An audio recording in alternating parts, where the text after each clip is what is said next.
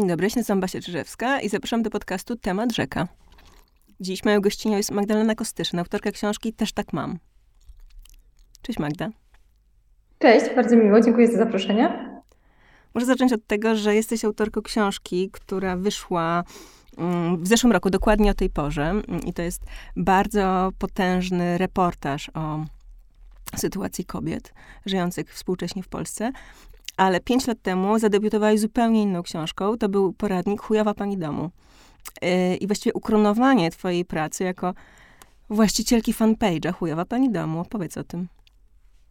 Tak, y, mój debiut to był taki zbiór y, felietonów właśnie pod tytułem Chujowa Pani Domu, w którym w dość zabawny, ale często taki słodko-gorzki sposób chciałam opisać moje radzenie sobie z rzeczywistością. Wtedy na tamten moment e, właśnie najczęściej publikowałam też takie treści u siebie e, na profilu, na blogu. Jednak ta moja działalność w internecie trochę się zmieniła. Z biegiem lat zaczęłam bardziej angażować się w sprawy dotyczące kobiet, tego, jak są traktowane i stąd też pomysł w ogóle na, na książkę też tak mam i myślę, że wynik tych moich zainteresowań kobietami i tego, co je boli, co je dotyczy, widać w tej mojej książce też tak mam. Na okładce książki tego antyporadnika sprzed sześciu lat można przeczytać, jak nie gotować i nie prowadzić gospodarstwa domowego, jak nie celebrować Dnia Ręcznika, jak nie zostać mistrz świata. No i droga, którą przybyłaś, jest naprawdę ogromna bo choć portal dziś żyje i ma się świetnie, jest obserwowany przez milion osób, e, to myślę sobie, że on był takim słodko-gorzkim narzędziem, który dał ci wgląd w jakąś um, zupełnie niedostępną e, dla innych część społeczeństwa. To znaczy, e, chciałabym z tobą porozmawiać o tym doświadczeniu prowadzenia bloga. Jak to się e, u ciebie układało? Hmm. Jeśli chodzi o mój profil Chujowa Pani Domu, to nie jest też to moje pierwsze przedsięwzięcie w internecie, bo ja jestem dość e, aktywną blogerką już od e, ponad 15 lat. E, więc zanim otworzyłam ten swój fanpage, miałam już takiego bloga szafiarsko-lifestyle'owego i tam zdobywałam gdzieś tam swoją, swoich pierwszych czytelników, czytelniczki, więc byłam już zaznajomiona z tymi wszystkimi tajnikami blogowania, wiedziałam jak publikować, kiedy publikować, co się fajnie czyta, klika i tak dalej ale pomysł na profil przyszedł do mnie bardzo e, spontanicznie. To nie, to, nie, to nie było tak, że to była jakaś zaplanowana akcja, że miałam jakąś wielką strategię na to wszystko. Po prostu zapomniałam wyciągnąć prania przez dwa dni z pralki i napisałam o tym w zabawny sposób na swoim prywatnym profilu, mianując się właśnie chujową panią domu. I to ludziom się tak spodobało, moim, moim czytelnikom dotychczasowym, e, moim znajomym którzy stwierdzili, że oni chcą więcej przygód chujowej pani domu chcą częściej czytać o tym, że ktoś się dzieli swoją porażką. No i tak to się zaczęło. No i rozumiem, że ośmieliłaś różne kobiety z różnych grup wiekowych, z różnych grup społecznych, z różnych grup ekonomicznych, do tego, żeby dzieliły się swoimi porażkami. Przysyłały ci zdjęcia najgorszych ciast, najgorszych prań, najgorszego sprzątania, albo naj, najwspanialszego bałaganu, najgorzej zrobionego tak. make-upu. Tak, ja y, jakby zaczynając prowadzić ten profil w życiu nie spodziewałabym się, że to przybierze aż takie rozmiary. Wydawało, znaczy miałam taki zamiar po prostu publikować swoje jakieś wpadki i porażki i raz na jakiś czas dzielić się tymi, y, tym z ludźmi. No ale okazało się, że to chwyciło, że e, w tamtym czasie był też emitowany program Perfekcyjna Pani Domu i ludzie chyba szukali trochę takiej odskoczni od tego perfekcyjnego życia. I okazało się, że e, brakowało w polskiej przestrzeni internetowej właśnie takiego miejsca, gdzie można podzielić się swoją wpadką, porażką i można się z tego pośmiać i wyciągnąć e, taką zawleczkę z tym napisem perfekcyjna, że jestem perfekcyjna, jestem idealna i można pokazać, że, no, że można się z tego wszystkiego śmiać. No, to jest tak, że mówisz wręcz, że stworzyłaś ruch chujowych pań domu, że zdjęłaś obowiązek perfekcjonizmu z wielu y, kobiet. No, wiesz co, lubię tak mówić. Wiem, że to jest takie może trochę górnolotne hasło, że to jest ruch, idea, ale wydaje mi się, że też umniejszanie temu i nazywanie to tylko i wyłącznie blogiem czy fanpage'em to trochę za mało, bo mhm. y, mam takie wrażenie, że... Pewna postawa życiowa.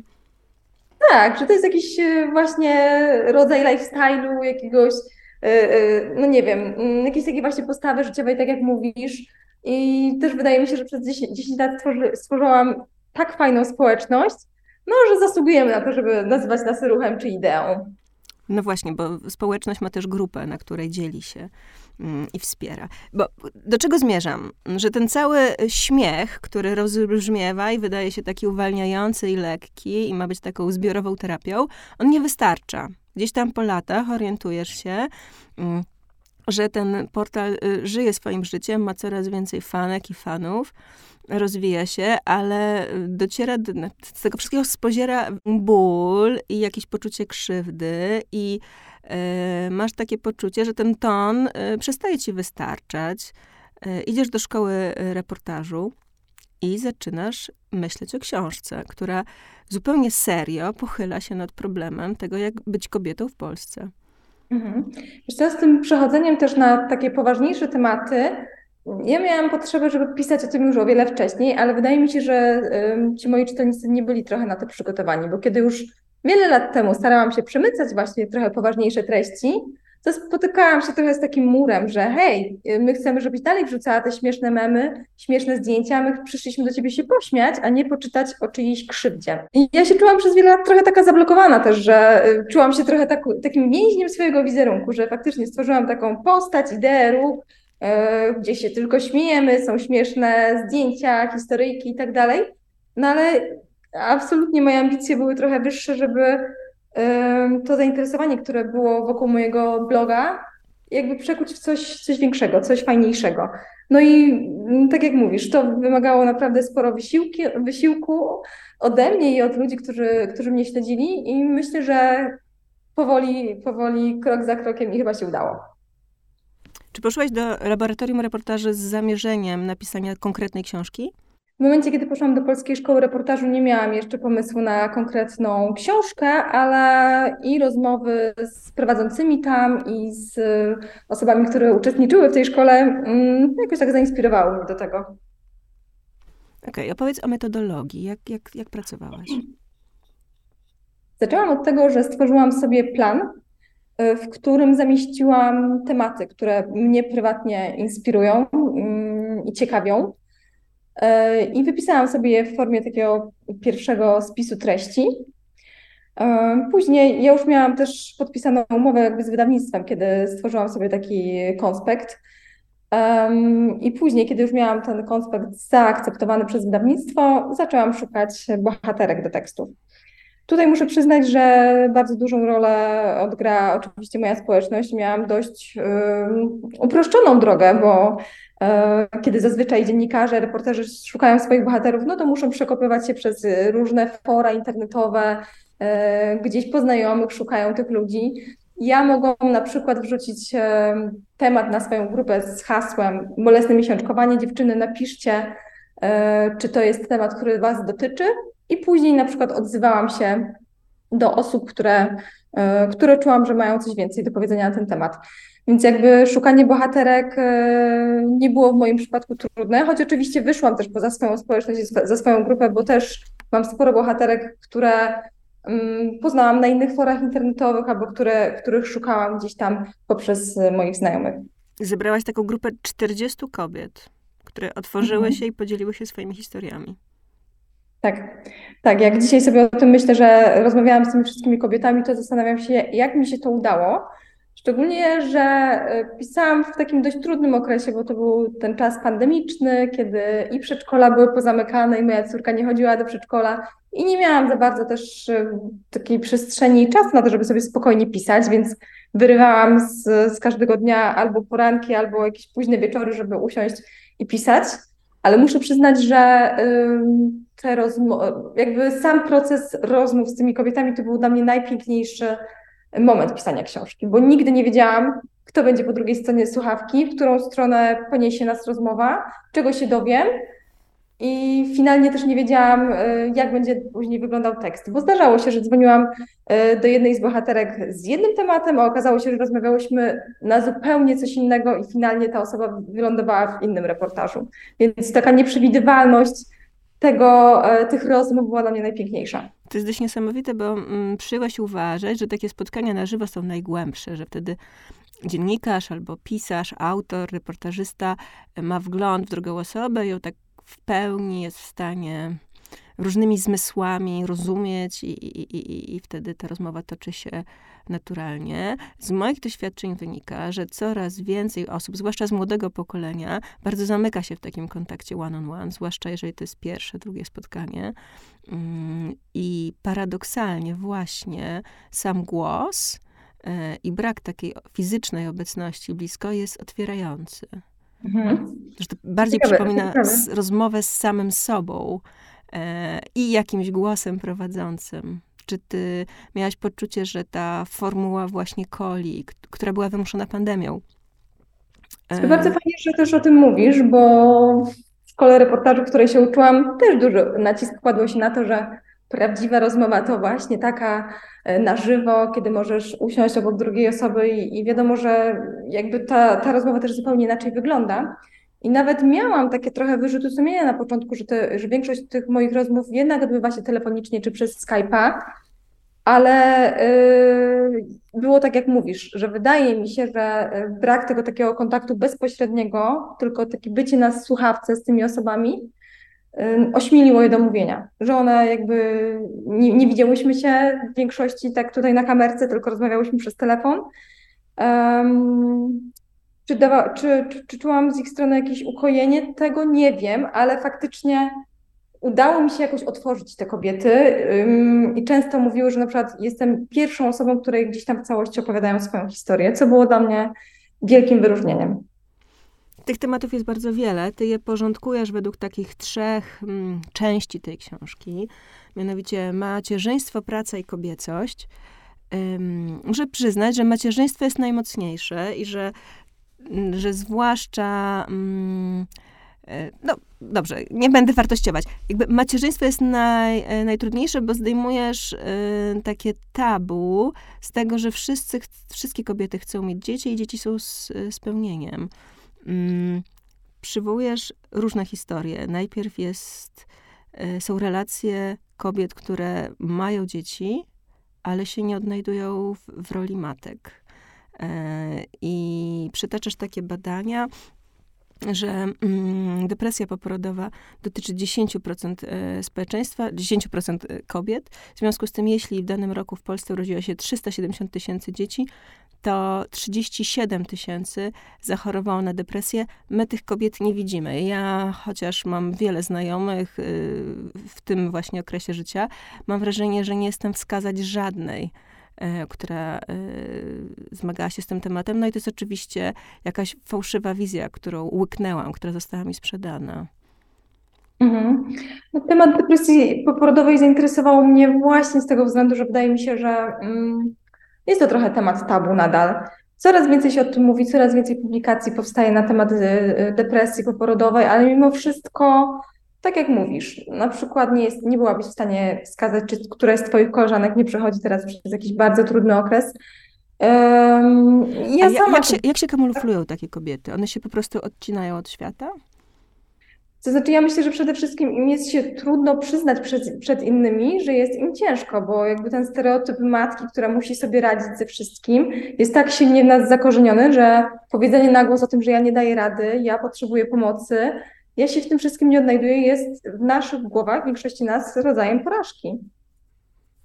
Czyli takie pierwsze symptomy to są po prostu zaniedbane kobiety, które stoją przed lustrem i nie poznają siebie. Opisujesz taką scenę w książce.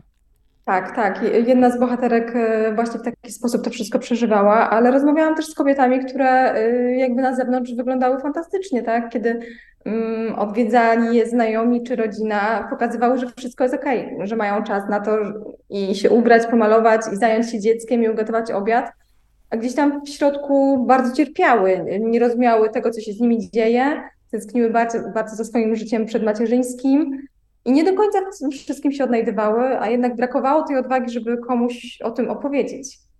I one się zmagały z takim poczuciem straty, że mm, dziecko odebrało im wolność. Mhm. Myślę, że to jest e, akurat dość częsty, częst, częste zjawisko, częsty problem. E, u mnie na grupie właśnie dość często pojawiają się takie wątki dotyczące tego, że kobiety tęsknią za tym, co było kiedyś, że nie spodziewały się, że dziecko zabierze im aż tyle wolności. I myślę, że w tym pierwszym okresie, kiedy faktycznie dziecko jest małe i potrzebuje naszej pomocy i w ogóle tego, żebyśmy wszystko wokół niego zrobili, e, trudno jest dostrzegać to, że, no, że dziecko daje ogromną radość i, i bycie rodzicem, wychowywanie dzieci, no trudno jest chyba opisać, z jakimi emocjami się to łączy, ale w tym pierwszym okresie chyba trudno to dostrzec często. No właśnie, bo czy to jest depresja, która po prostu się rozwiewa po jakimś czasie, czy ona się pogłębia? Co się dzieje z tymi kobietami w kolejnych miesiącach, latach? Mhm. No są takie badania, że ta depresja poporodowa może się nawet y, ujawnić chyba w momencie, kiedy dziecko ma na przykład dwa lata. Więc też nie jest tak, że tutaj mówimy tylko o tym pierwszym okresie, prawda, że kiedy dziecko jest noworodkiem czy niemowlakiem.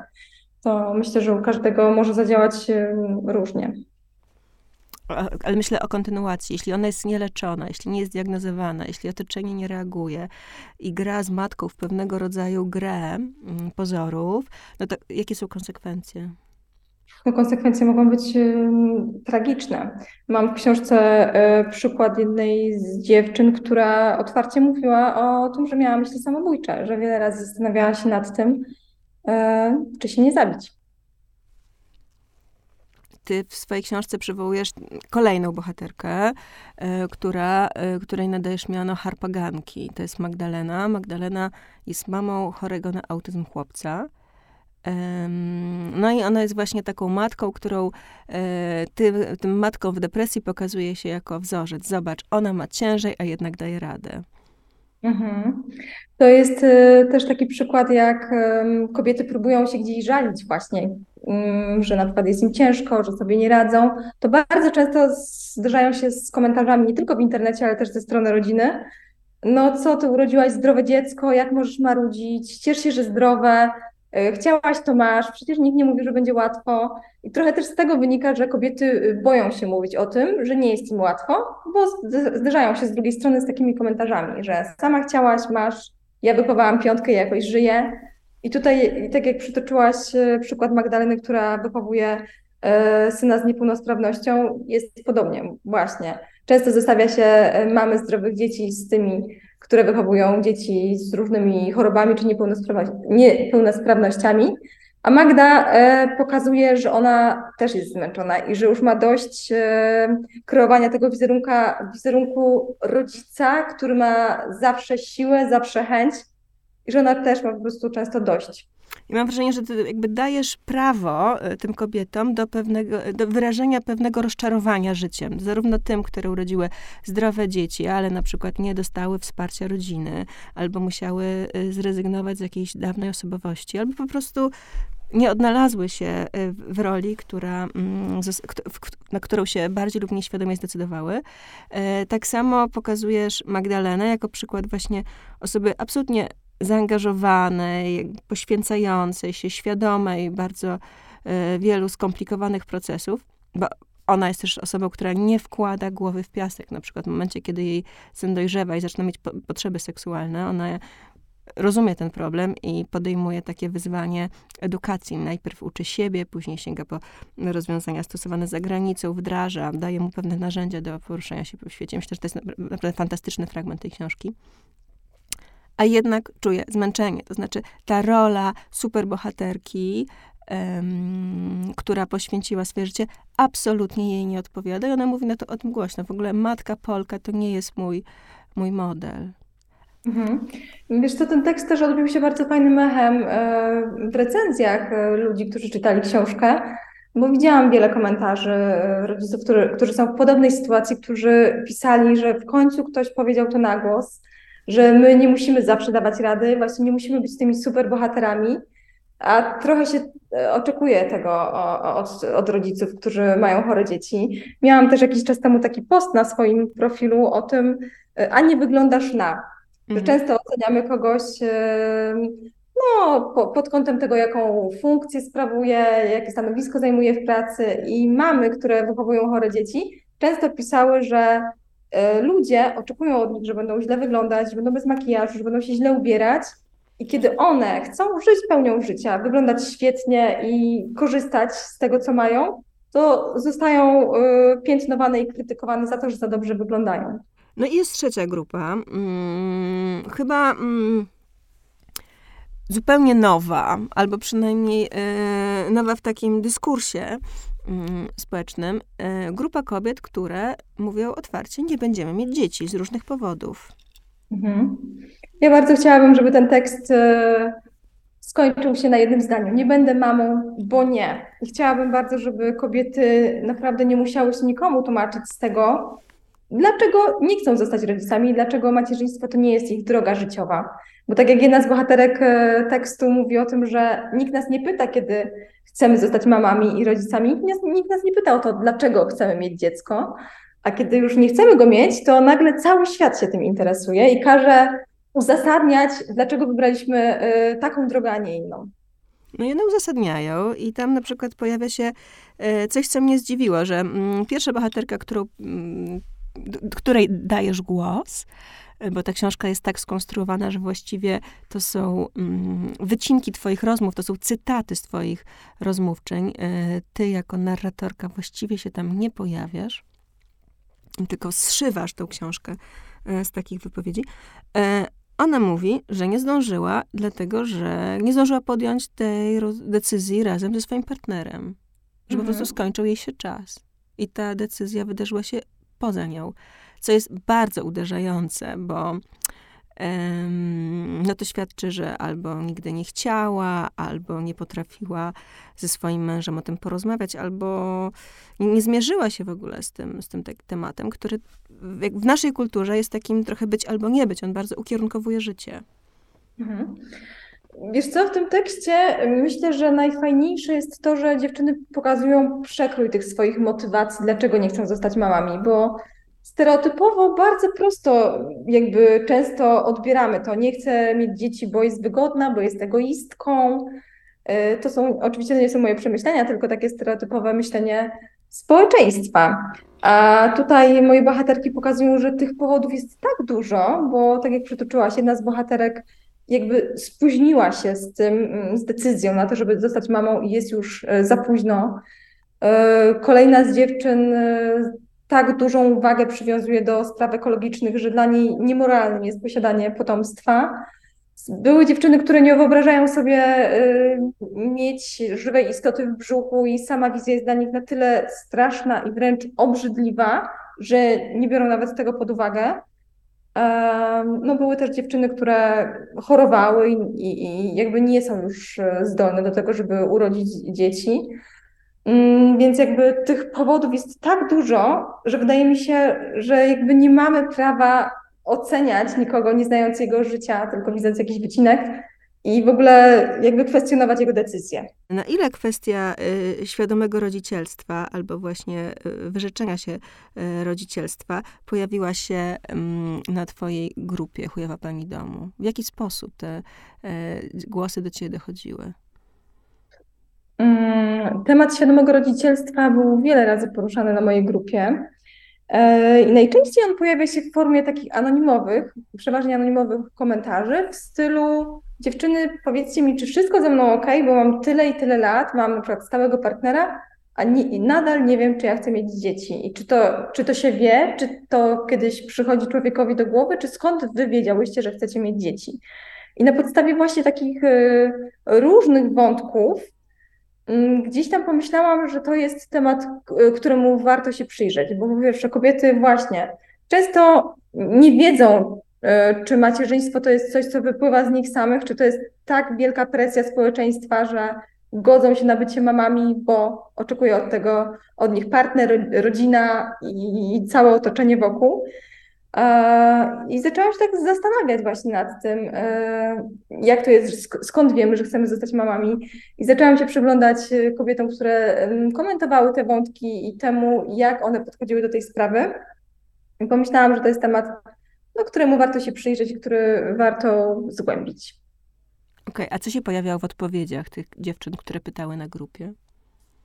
Było bardzo dużo komentarzy, nie martw się, ja też jestem w takim wieku jak ty i też jeszcze nie podjęłam decyzji, ale na przykład nie narzucam na siebie presji, daję sobie jeszcze czas. Często właśnie ten taki mm, czas biologiczny był dla dziewczyn wyznacznikiem, że na przykład jeśli do 35 roku życia y, stwierdzę, że nie chcę mieć dzieci, to później już nie będę podejmowała żadnych prób.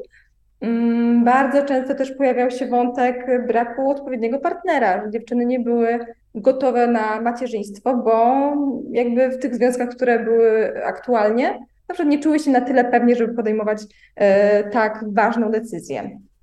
Mm, musiałabym sobie jeszcze przypomnieć, co tam było, ale to chyba były takie y, dominujące mm, odpowiedzi, które pojawiały się najczęściej. Mhm. A kiedy rozmawiałaś z nimi, mm, y, to myślę o tych, które podjęły decyzję, że nie chcą, że nie chcą, mhm. bo nie.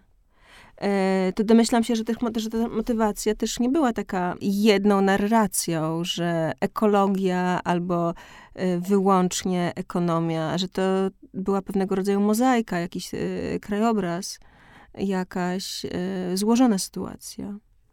Tak, tak jak mówisz, w wielu przypadkach jednak te motywacje często gdzieś tam nachodziły na siebie, czy się pokrywały i to nigdy nie była taka jasna i czarno-biała sytuacja, bo często okazywało się, że jakby podłoże tej decyzji już gdzieś tam rodziło się w głowach tych dziewczyn, na przykład w dzieciństwie, kiedy na przykład były zaniedbywane przez swoich rodziców i później bały się e, zajść w ciążę i zostać mamami, bo bały się, że nie będą potrafić e, dać swojemu dziecku miłości, nie chciały powielać tego wzorca, który miały z domu.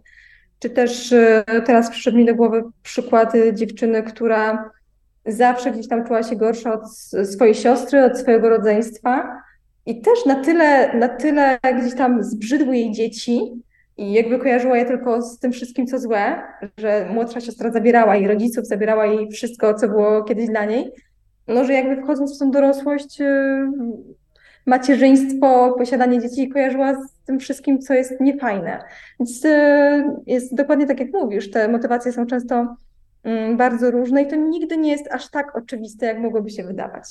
Jedna z bohaterek mówi o, otwarcie o egoizmie, takim zdrowo rozumianym, że mm, jest bardzo przywiązana do swojej wolności, ma pewien głód życia, który y, polega na tym, że chce podróży, chce doświadczeń, chce y, pewnej niezależności i ona po prostu nie jest w stanie z tego zrezygnować, nie jest w stanie y, zobowiązać się do tego, żeby przez kilkanaście, kilkadziesiąt lat być w takiej zależności. Myślę, że to jest bardzo um, odważne powiedzieć coś mhm. takiego. Ja myślę, że to jest bardzo odważne, bardzo ważne i bardzo się cieszę, że właśnie kobiety już mają taką siłę i moc, żeby mówić o tym otwarcie. Tak, nie jestem na to gotowa. Tak, może według Was jestem egoistką, ale wybrałam e, taką formę życia, chcę e, podróżować, spełniać się. Być może dziecko by mi pozwoliło na to wszystko, ale mimo wszystko wybrałam, że chcę być sama i jakby ja poniosę ewentualne konsekwencje tego mojego wyboru. A jak wygląda autoryzacja tych rozmów? Bo skoro nie widzia, jak wygląda autoryzacja tych rozmów? Mailowo. No tak, ale skoro nie widziałaś tych bohaterek, rozmawiałaś z nimi przez telefon. Tak. E, one mówiły to w takim emocjonalnym, tak zrzucały z siebie pewne emocje. Właśnie działałaś tak trochę paraterapeutycznie, wysłuchując. Mhm. Mm, no to i ton jest tylko taki dość jednoznaczny. To znaczy one po prostu wyprały się z różnych złogów, takich zalegających w nich myśli i, i, i napięć no to później mogły przestraszyć się, widząc tą e, skomasowaną do kilku zdań czy akapitów wersję, bo unikał cały kontekst zewnętrzny, różne odcienie szarości, różnego rodzaju przyczynowo-skutkowe zależności. Nagle pojawiła się taka ostra decyzja, która była gdzieś potrzebna na potrzebna na, do tego, do konstrukcji twojego tekstu, no ale była bardzo skondensowana i taka bardzo zdecydowana. Czy, czy one były w stanie to wziąć na klatę? Jeśli chodzi o autoryzację tekstu o bezdzietności z wyboru, nie było żadnego problemu z bohaterkami. One przyjęły faktycznie tę moją zredagowaną wersję tak, jak była napisana.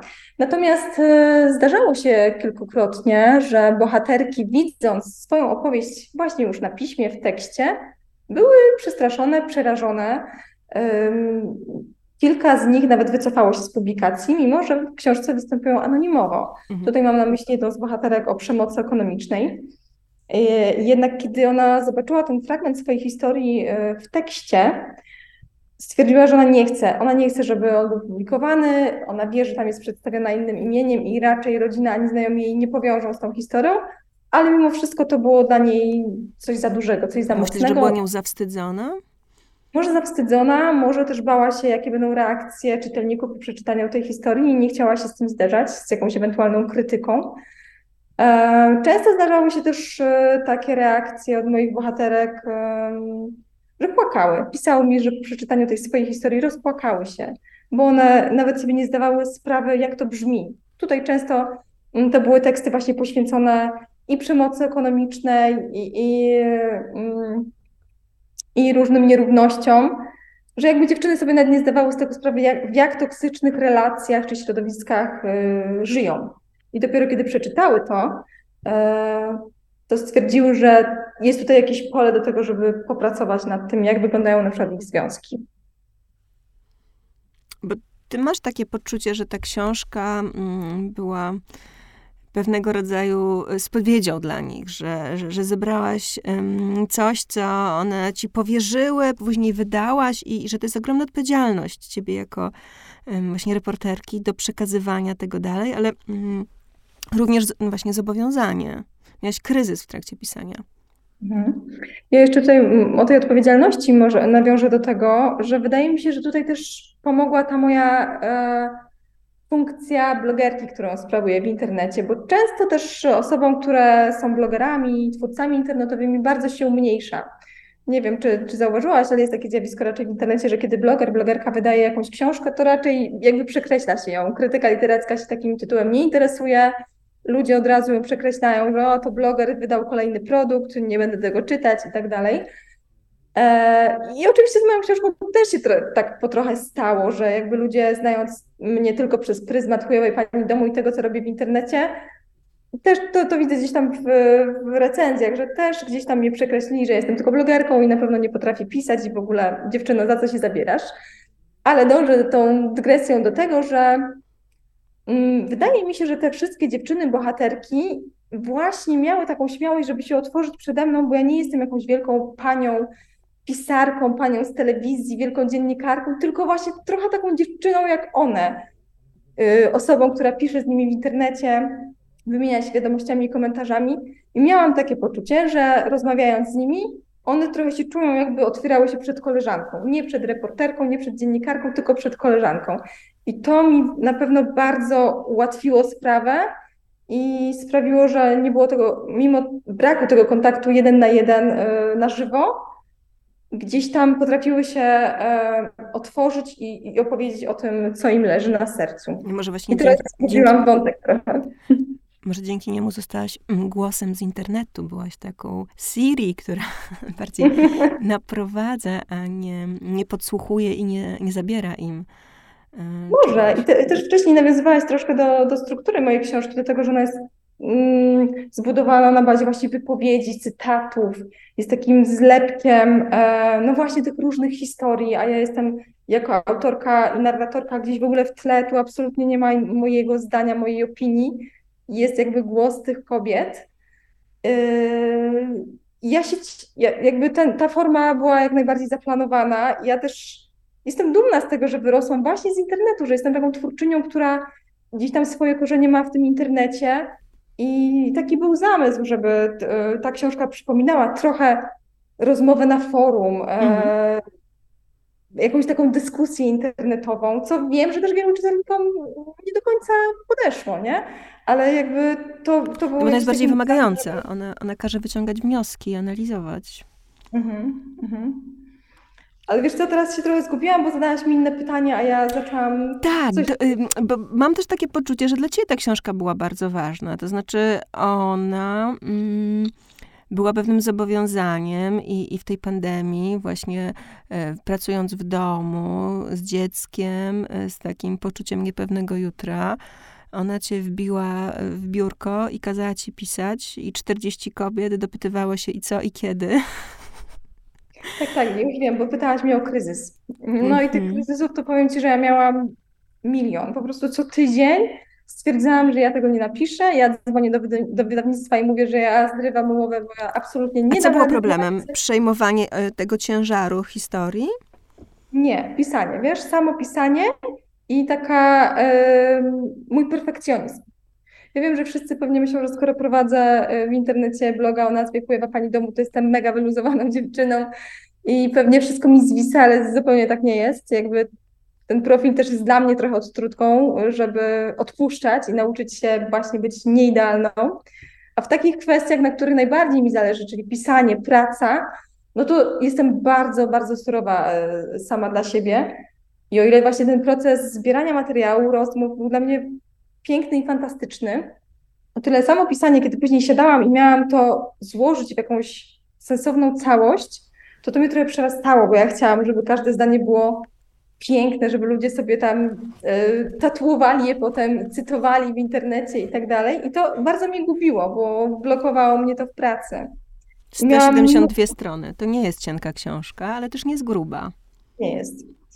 I tych zwątpień miałam naprawdę y, bardzo dużo, a co najciekawsze, z, z, tych takich dołków wyciągali mnie mężczyźni, bo i mój mąż y, był taką osobą, która bardzo mnie dopingowała i motywowała do tego, że dam radę, że napiszę to i że, że ta książka powinna się ukazać, i też mój redaktor, który y, właśnie w takich chwilach zwątpieniach też pomagał mi jakoś z tego wszystkiego wyjść.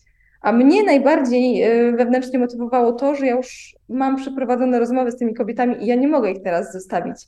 I, i miałam takie poczucie, że one opowiedziały mi tą, tę historię i one muszą ujrzeć światło dzienne, bo na to zasługują. Więc to mnie najbardziej motywowało, kiedy już myślałam, że naprawdę nie dam rady, że ja odpuszczam, że może nie nadaje, nie nadaje się do tego. Myślałam sobie, dziewczyno, masz tak niesamowite historie kobiet, poznałaś tak wyjątkowe osoby, musisz to wydać. Wiesz co, ja mam taką jakąś wielką potrzebę, żeby e, być blisko kobiet, żeby im pomagać. I robię to jakimiś takimi swoimi mniejszymi działaniami, na przykład tym, że mamy e, dyżur psychologiczny na grupie uruchomionej raz w miesiącu dziewczyny mogą korzystać z darmowej pomocy terapeutki i jakimiś takimi sobie małymi kroczkami zapełniam tą moją misję właśnie mhm. robienia czegoś dla innych kobiet. Mhm. Magda, bardzo dziękuję. Ja również Ci bardzo dziękuję. Thank you.